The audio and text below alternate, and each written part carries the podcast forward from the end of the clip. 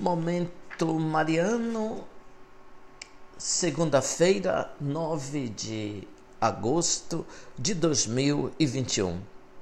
Querido irmão, querida irmã, este é o seu Momento Mariano e aqui fala Dom Josafá Menezes da Silva, arcebispo metropolitano de Vitória da Conquista, e tenho a alegria de compartilhar com você nesta segunda-feira 9 de agosto de 2021, o testemunho de Santa Teresa Benedita da Cruz, comumente conhecida como Edith Stein, canonizada em 11 de outubro de 1998 por São João Paulo II.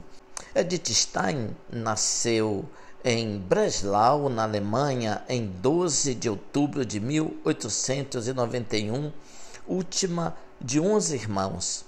O pai, comerciante de madeiras, morreu quando a menina ainda não tinha completado dois anos.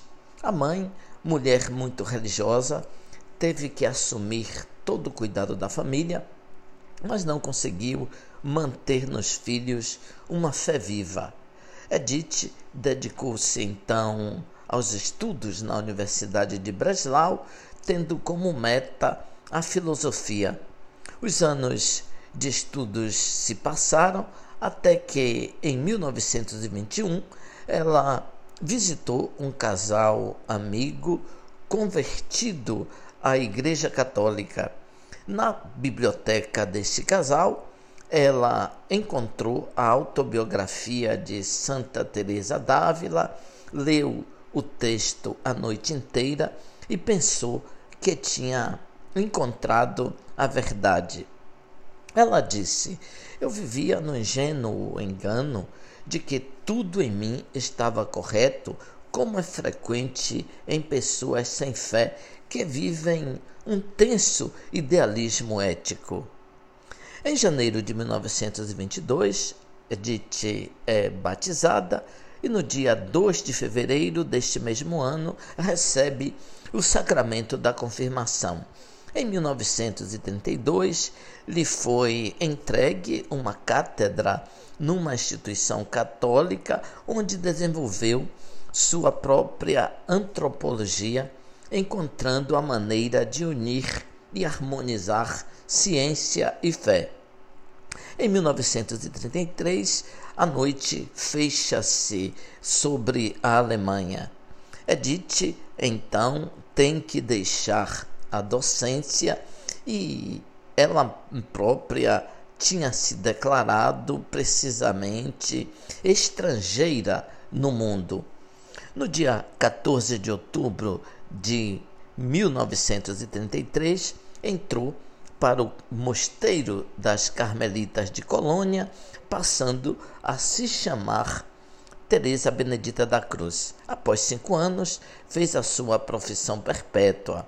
Da Alemanha, ela foi transferida para a Holanda, juntamente com sua irmã, que também tinha recebido o batismo na Igreja Católica.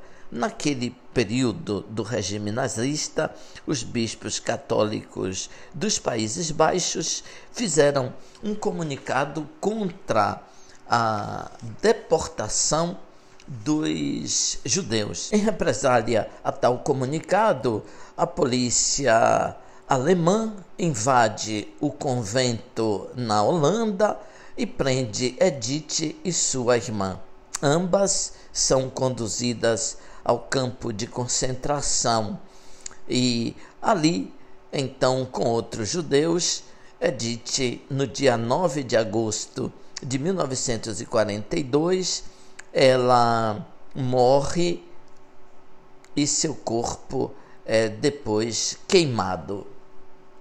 Um belíssimo testemunho de Santa Edith Stein, ouvinte, para iniciarmos esta nova semana, a entrega de nossa vida a Deus como incenso que alegra o coração do Senhor.